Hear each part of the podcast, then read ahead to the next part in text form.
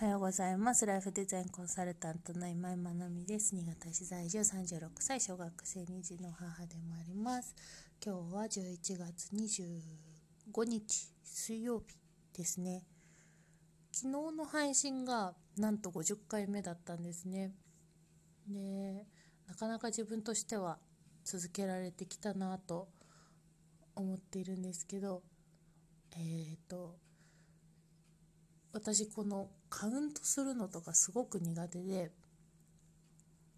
何を何回続けてるとかなんかできる人すごいなっていつも思うんですけど 今回これなんでカウントできてたかっていうとこのラジオの配信の時に画像をつけるんですけどその画像をキャンバっていうえっ、ー、となんだあれデザインアプリがあってそれで毎回作ってるんですね。でもうベースのデザインはこれっていうのを決めていてその文字だけを毎回変更しているんですけど、ね、私の 顔が画像になってそこに文字が載ってるので毎回もうみんな見飽きてるんだろうなって私も見飽きたわと思いながら作ってるんですけどその文字を、うんとだけをこう変更していくんですけどそのまあねデザインアプリがすごく優秀でその自分のか、えーと、加工してるデザインを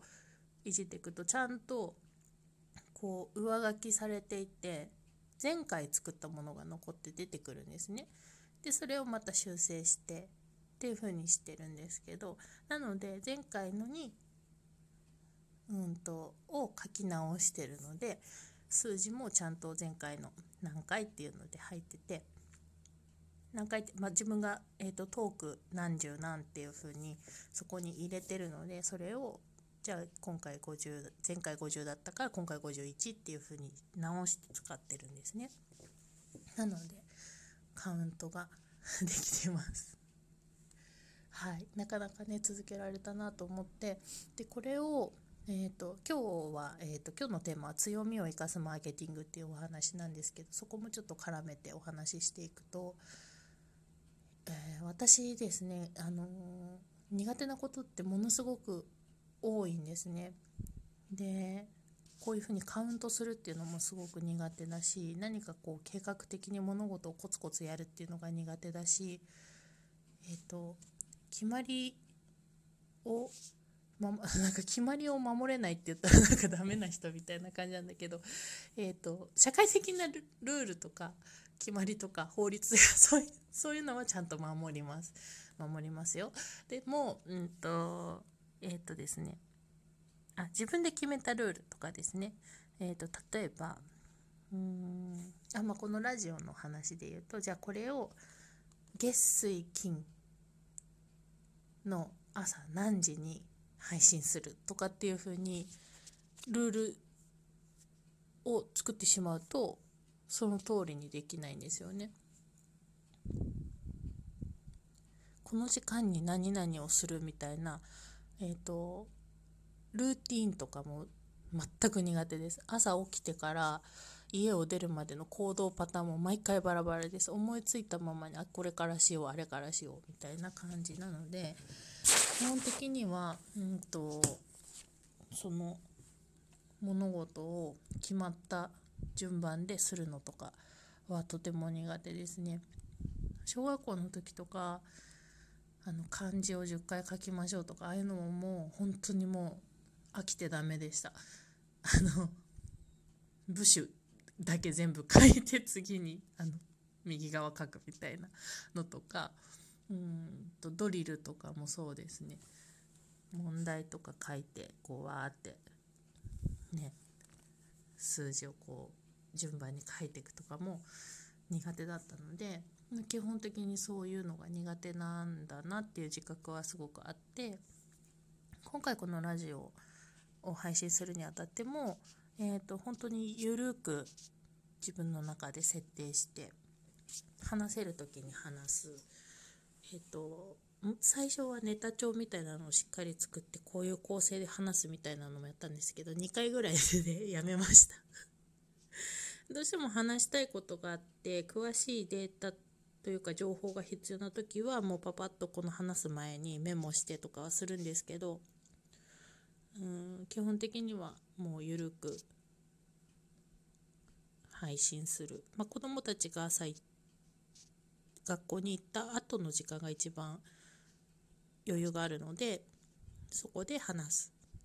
でそこのタイミング逃すと大体配信できないですね。うん。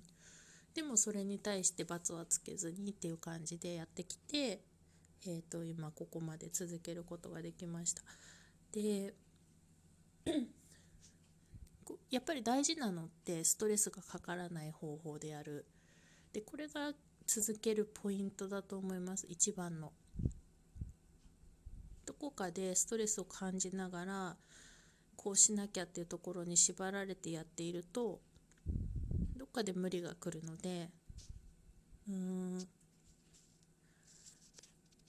続けられる方法を選択するっていうのは一つ大事だと思います。で、えーと、今日のテーマ強みを生かすマーケティングなのでマーケティングというところでお話をするとあの短期的に結果をしっかり出したい数字的な結果をしっかり出したいと思ったらやっぱりやり方っていうのはうんもう再現性のあるものをやった方が実際結果は出やすいと思います。でただこれってうん短期的ですね。で事業を続けていく時に大事なのってやっぱりこう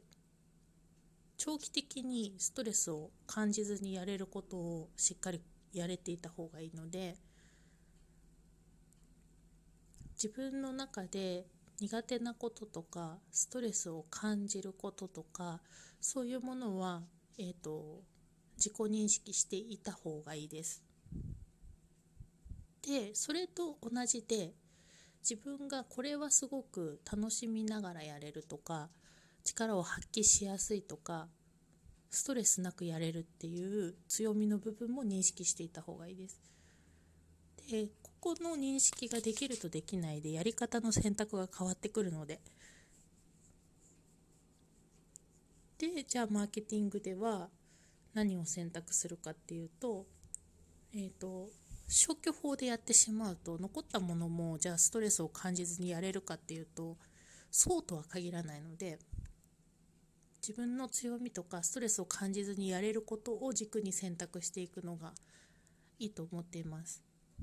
うん、でここでうん大事なのはそれを選択できるだけのやり方の選択肢を持っているかどうかなんですよね。でここであのコンサルタントである私の出番かなと思うんですけどで私はですね自分の強みでの中で、えーと、個別的なアドバイスっていうのが強みの一つとしてありますね。でその人に合ったやり方とかそういうものを、えーと提案できるっていうところでその提案できるためには自分の引き出しをやっぱり増やしておかなきゃいけないし引き出しにしまっておくだけじゃなくてちゃんと引き出せるようになってなきゃいけないんですよね。でここも私の強みが生きるところなんですけどアイデア発想がとてもうん豊かにできるっていうところでなんかなんかなんかあれですね自分の売り込みみたいになってるから嫌なんだけどえっ、ー、とそう私は私の強みを認識しているのでこのコンサルのスタイルができ上がっているっていうかまだでき作っているところではあるんですけどそういうふうに個別対応のアドバイスとかいろんなアイデアを引き出せるっていう自分の強みを生かしたコンサルっていうところが、まあ、私の売りでもあるし、うんと例えば計画的にコツコツ何かをするこれ私はすごく苦手なところなんですよね。で苦手だからって言って私の選択肢から外してしまうと私のところにそういうタイプの方が、えーと、お客様として来てくださった時に私はその提案をできなくなってしまうんですよね。なので私はちゃんと自分の引き出しにそれを持っている必要がある。でそういう人が来た時にはこのやり方じゃああなたにはあかもしれないっていうふうに提案できるようにしておく。でうんと一方でもう楽しさとかそういう気持ち自分の気持ちが乗ってるワクワクしてる状態の方が走れる人の場合はこのやり方がきっといいなとかあともうすごい自分の感覚的に、えーと、走ることの方が得意だったりでもすごく人にこれいいよっておすすめするのに喜びを感じる人だとこういうやり方があるなとか SNS をじゃあこういうふうに活用していったらすごく魅力が発信されるとかそういうふうにたくさんたくさん提案できる引き出しを増やしておく。でこのこういう情報を集めるっていうのも 実は私の強みの中にあったりしてなんかねそれが今うまくコンサルのスタイルとハマってきてるなって思ってるのでやっぱり強みを自覚するってすごく大事だと思うんですよね。で自分の強みを活かせる方法を選んでいくこのやり方だったら絶対結果が出るっていうのではなくって自分のその強みを軸にやり方をそこにコネクトしていくっていう風にできると続けられるし続けられると結果が出るっていうものってたくさんあるのでなんかねそういう方向でマーケティングを捉えてみるといいのかなと思っています。はい、それでは今日も素敵な一日となりますように。おしまい。